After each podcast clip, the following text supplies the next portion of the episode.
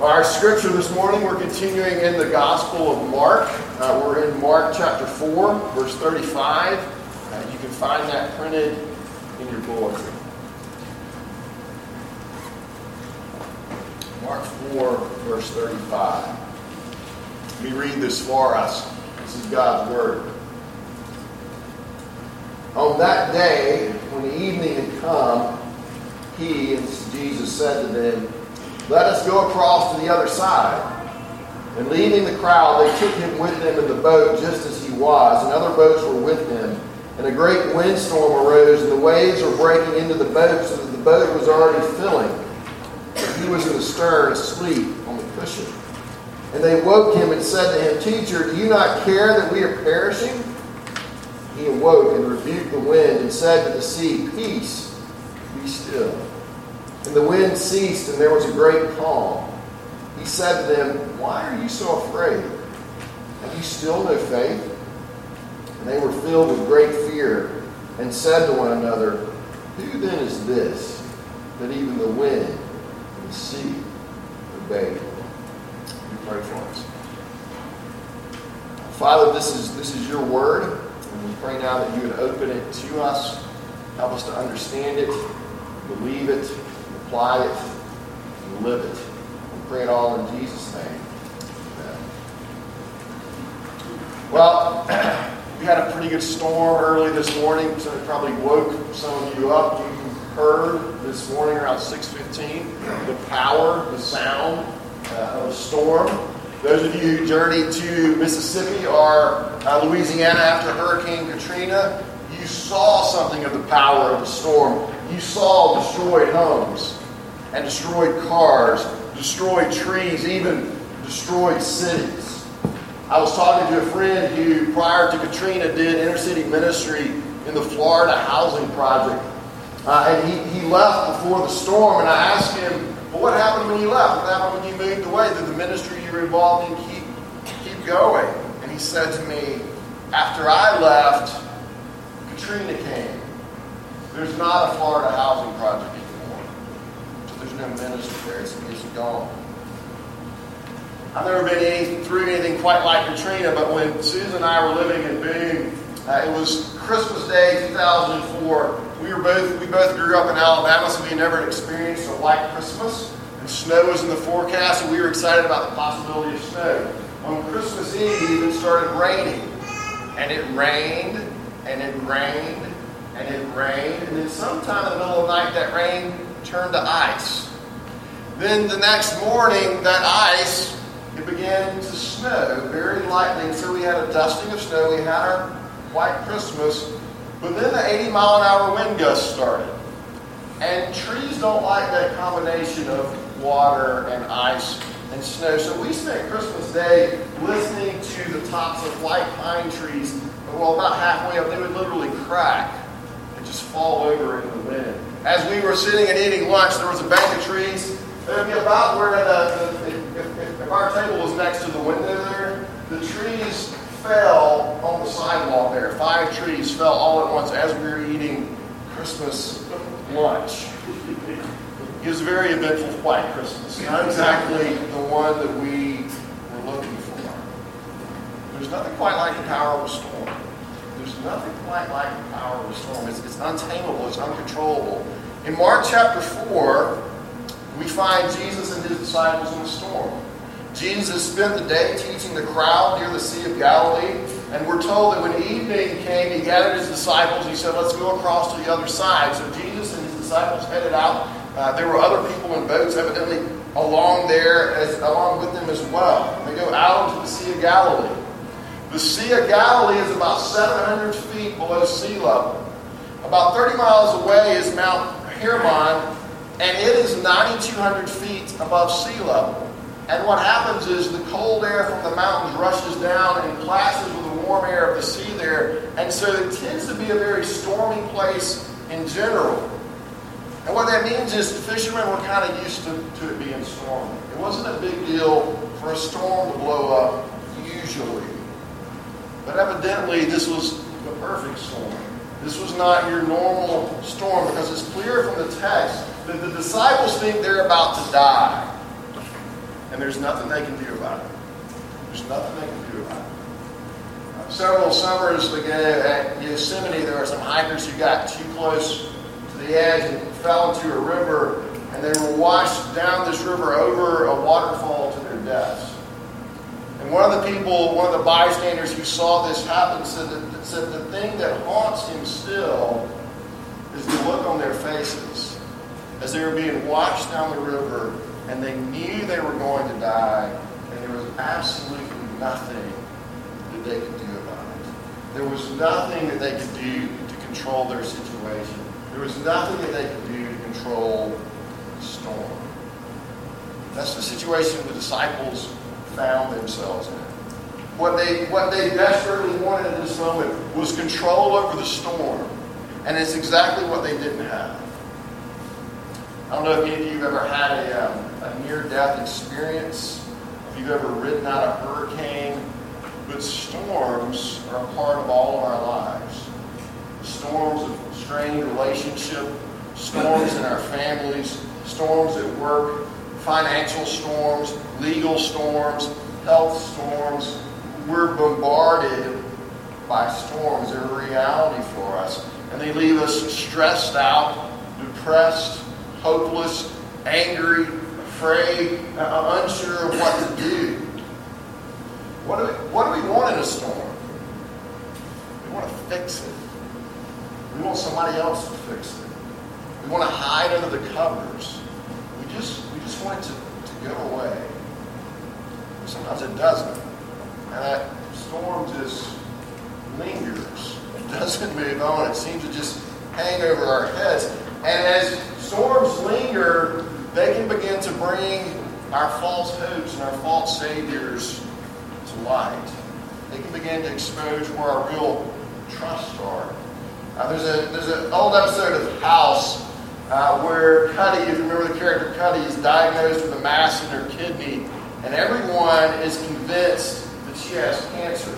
And she and Dr. House have, have started dating, and it's the first time he's really connected or seems to have connected in a healthy way with somebody, and he cares deeply for her.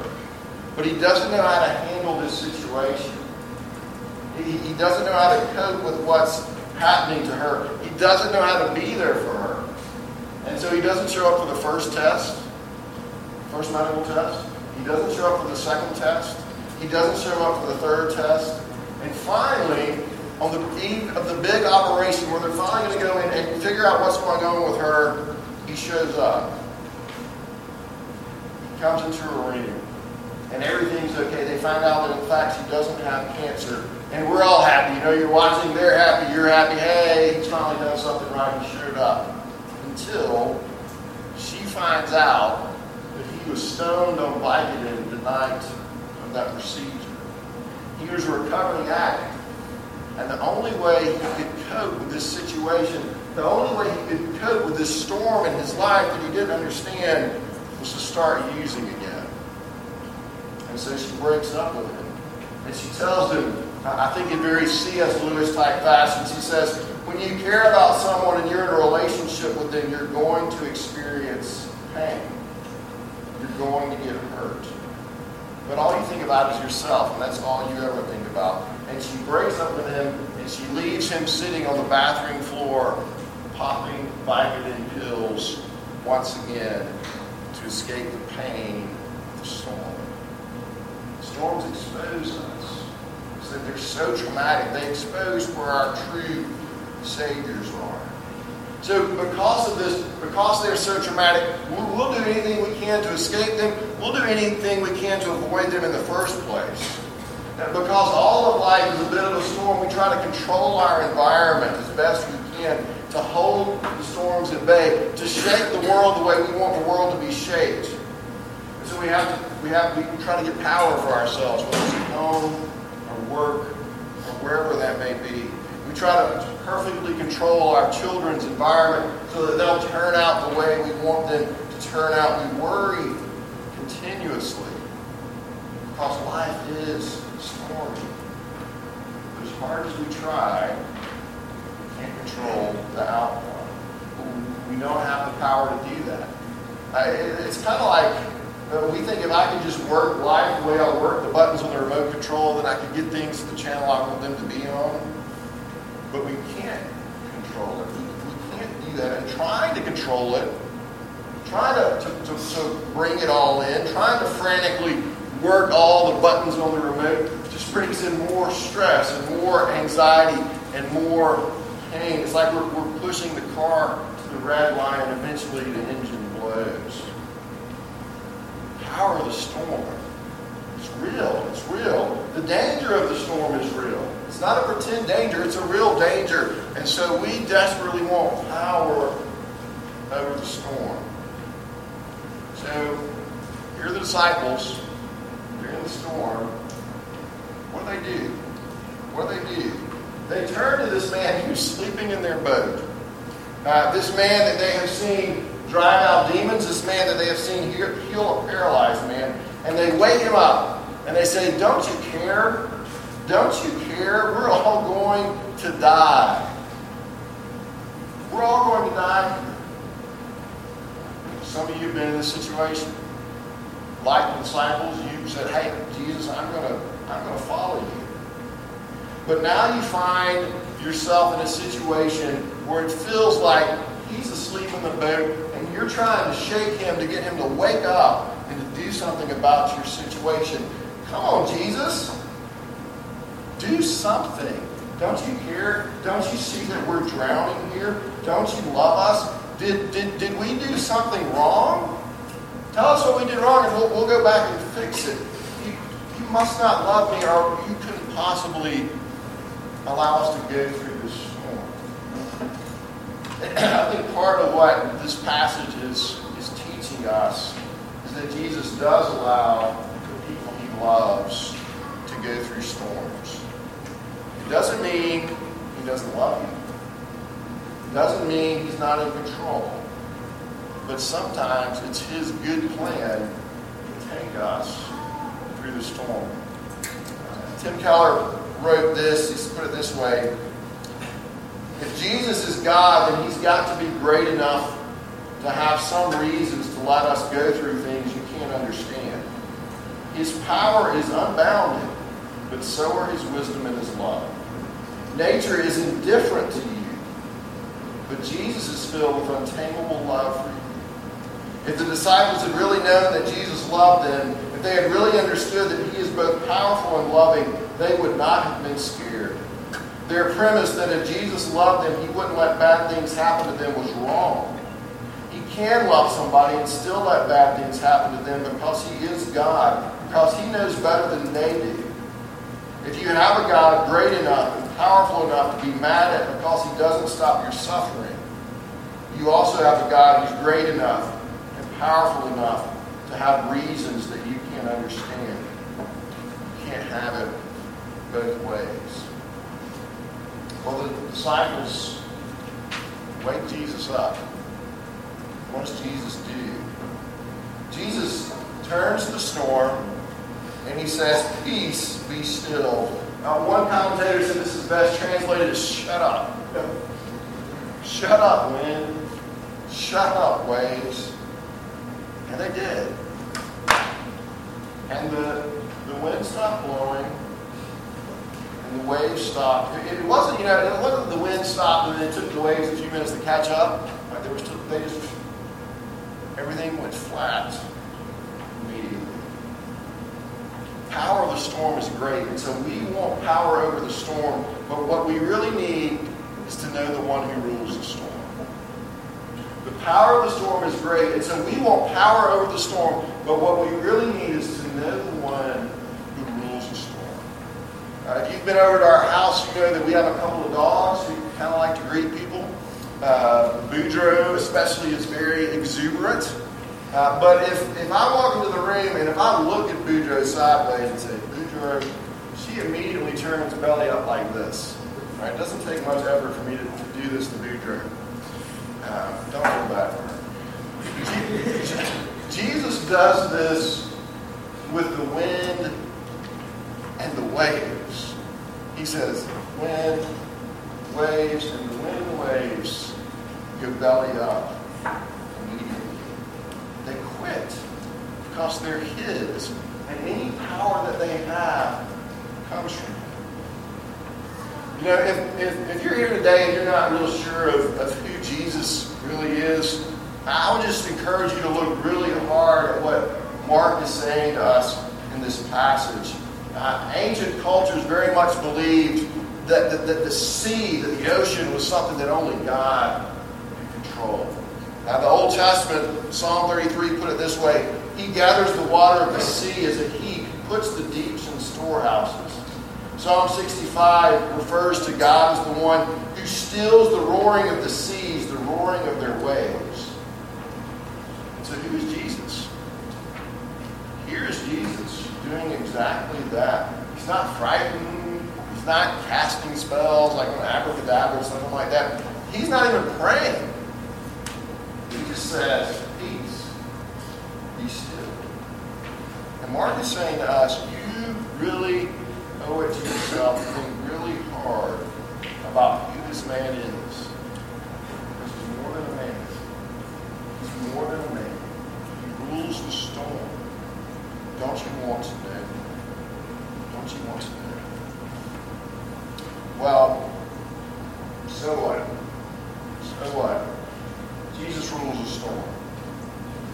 How should I react to this? We mentioned this a few uh, ways we ought to respond to this fact that Jesus is the one who rules the storm. Number one, this is a call for me to abandon my efforts to control everything. This is a call for me to abandon my efforts to control everything. I can't. I'm not in control. Nature is not in control. Jesus is in control. He, he may still take you through storms, yes, but the one taking you through the storms is the one who loves you. The one who loves you. One who is infinitely loving and powerful and wise is in control of my life. He's in control of the storm. What would happen if you and I actually believed that? What, what would that look like if we actually? What if, what if I quit trying to be God? How would that affect the way I approach the storms of life? How would that affect my anxiety level? How would it affect the way um, I interact with people around me if I wasn't trying to control them through guilt and manipulation to get them to do what I want them to do? Uh, there's a story told of a woman whose husband was a Christian, but he, he really wouldn't step up and be the spiritual leader in the home. She was always having to nag him to pray and nag him to, to go to church, so she would sulk and, and fuss and withhold affection from him unless he, he did what she wanted him to do. How often do I do that? How often do you do that? How often do we try to change people?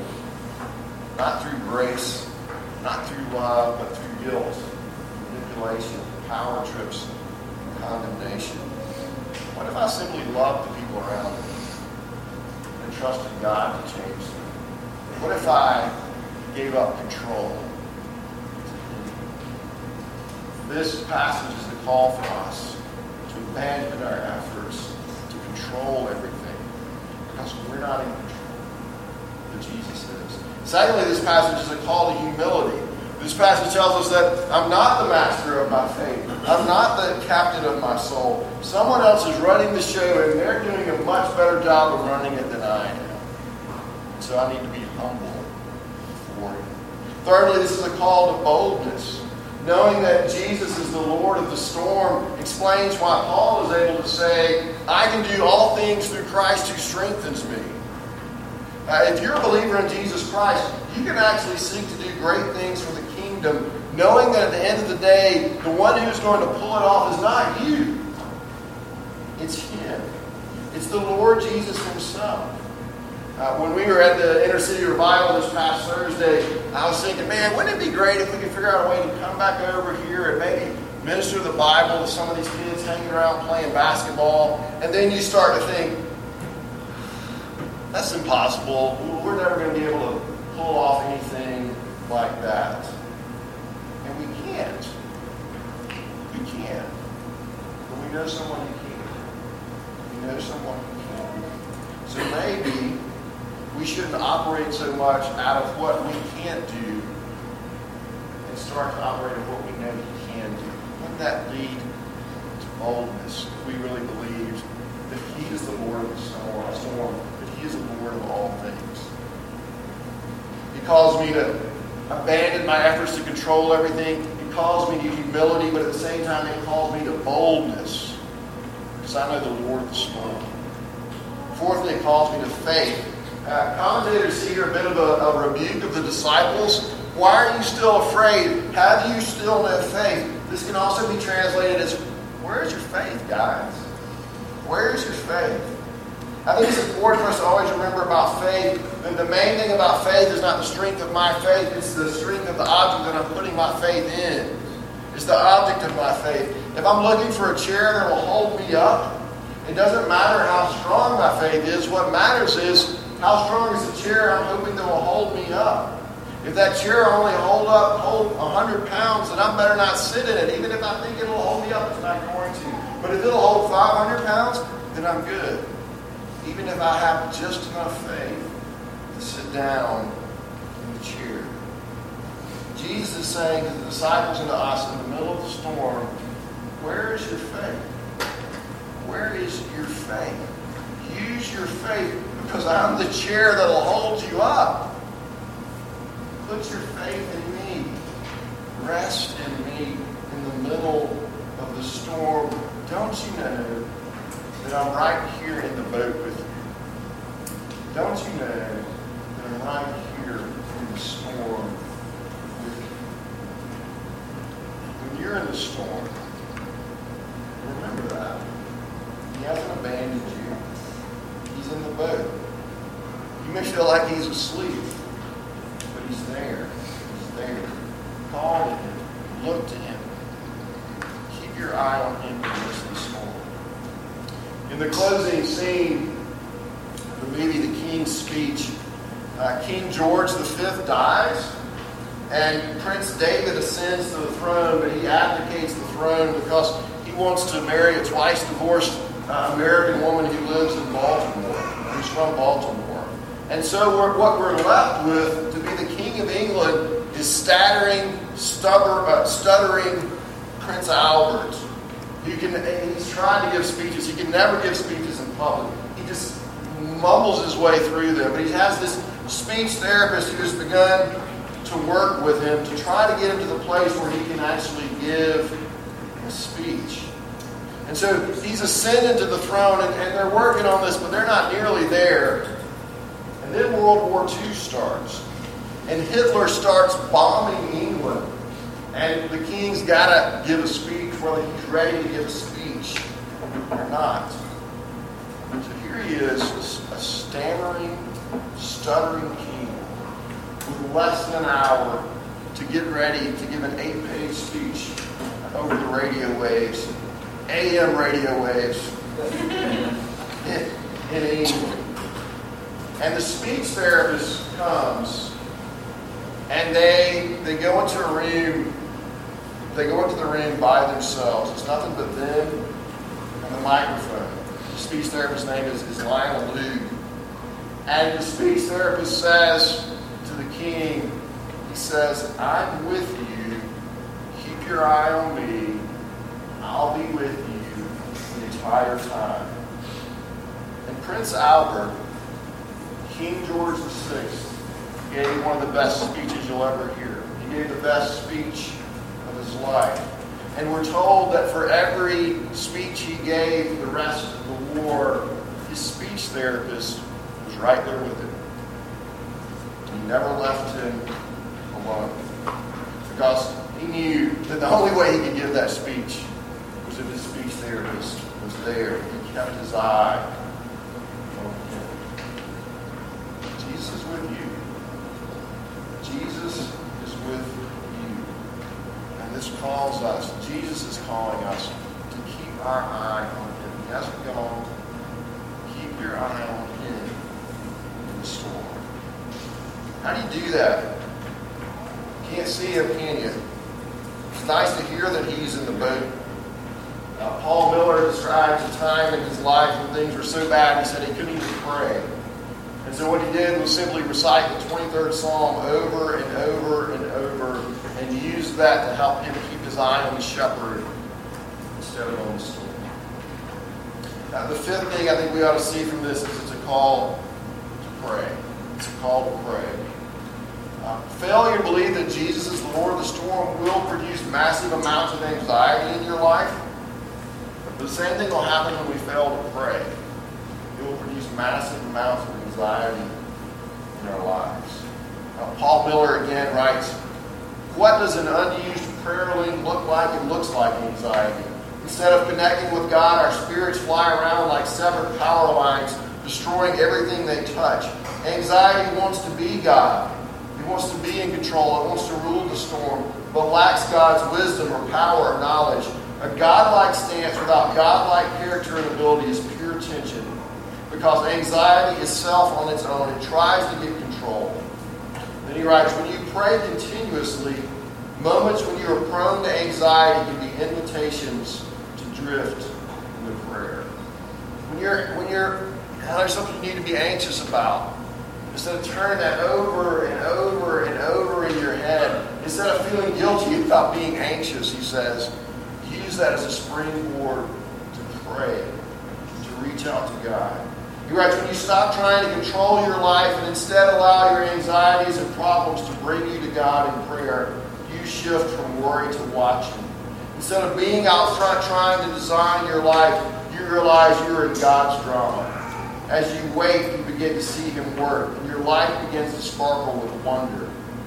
You're learning to trust again. So the storms of life, the anxieties we experience, are actually an invitation for us not to, to, to worry and worry and turn inward, but to turn outward and to go to God in prayer. Now, let me kind of wrap up by saying this. Does that mean that your story's always going to end the way that you want it to end? That you're going to come through the storm unscathed and unhurt? Not necessarily. Uh, but as, as Tim Keller wrote, you have a God great enough powerful enough to be mad at because he doesn't stop your suffering. You also have a God who's great enough and powerful enough to have reasons that you can't understand. In 2006, uh, Dustin Salter was the campus minister at Texas Christian University. He was leaving TCU to become the campus minister at Furman in Greenville. Uh, before he left, the last sermon he preached to his RUF, or actually was at his local church, was on Providence. And he had two main points. The two main points were this. He said, suffering either makes you bitter or it makes you beautiful. And his second point was this remember when you suffer that you are in his hands, and those are good hands. Suffering either makes you bitter or it makes you beautiful. And remember when you suffer that you are in his hands, and those are good hands.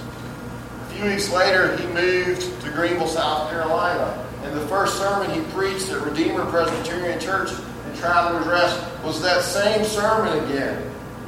Suffering either makes you bitter or it makes you beautiful. Remember, when you suffer, you are in His hands, and those are good hands. Three days later, he was in a freak bike accident. Suffered a traumatic brain injury. Four months later, he died. He was in a storm. His family was in a storm. God bring them through the storm? He did. Not the way we might I find, found myself wondering why. I still ask that question some days. There's a friend of mine, and I wonder why. He used to always call me. He wanted my job at, at App State because he wanted to come to Big. The firm was as close as he could get to the mountains. And I find myself wondering why and, and hurting for his family. But, but somebody said something that day at his funeral. They said, can you imagine what he's experiencing right now? Can you imagine what he's experiencing right now? And it, it wasn't trite. It wasn't trite. It was the real hope of someone who knows someone who has power over the storm, who knows someone who has power over sin and and death. Dustin Salter got a head start on glory because he knew the God of the storm. He knew the God of the storm. He knew Jesus Christ who governs the storm. Jesus is the one who rules the storm. But Jesus is also the one who throws himself for us into the storm of the Father's wrath. When he suffered for his people on the cross to redeem us. He went through that storm so that we would never have to go through that storm. The one who controls the storm lashed himself to the mast of the ship and absorbed the full brunt of the storm so that you and I would never have to go through that storm. So that you and I have eternal life. Where does that lead? Knowing all that. That leads to worship. That leads to worship. The text tells us they saw this happen. And they were filled with great fear. And they said to one another, Who then is this that even the wind, sea, they, who is he? He's the God of the storm. He's the God of the storm. You don't need to control the storm if you know the one. He's the Lord of the storm. You know. You know. We pray for us. Lord Jesus, we hate storms. We don't want to go through them. But you often do take us through them. So we pray for grace in the midst of the storm. Pray that you would give us humility, confidence, trust. That you give us a spirit of prayer instead of a spirit of anxiety. That you would help us to move out and try to live such self-protected lives in order to avoid the storms. Help us to move out in boldness, knowing that you are in control of all things. Father, I pray for those this morning who are, who are going through storms, who are having a hard time thinking that you care about them, uh, who, who feel like you're asleep at the switch. Uh, Lord Jesus, would you let you know, would you let them know that you love them, that you care for them? Would you draw their eyes to your cross where they can truly see how much you love them? Draw all of our eyes to that way where we see that you went through the storm of God's wrath so that we will experience eternity in that storm. Help us to see that that and to rest in that. May it not just be a trite thing we talk about, but may that be something that we lean into fully every day. We pray it all, Lord Jesus, in your name.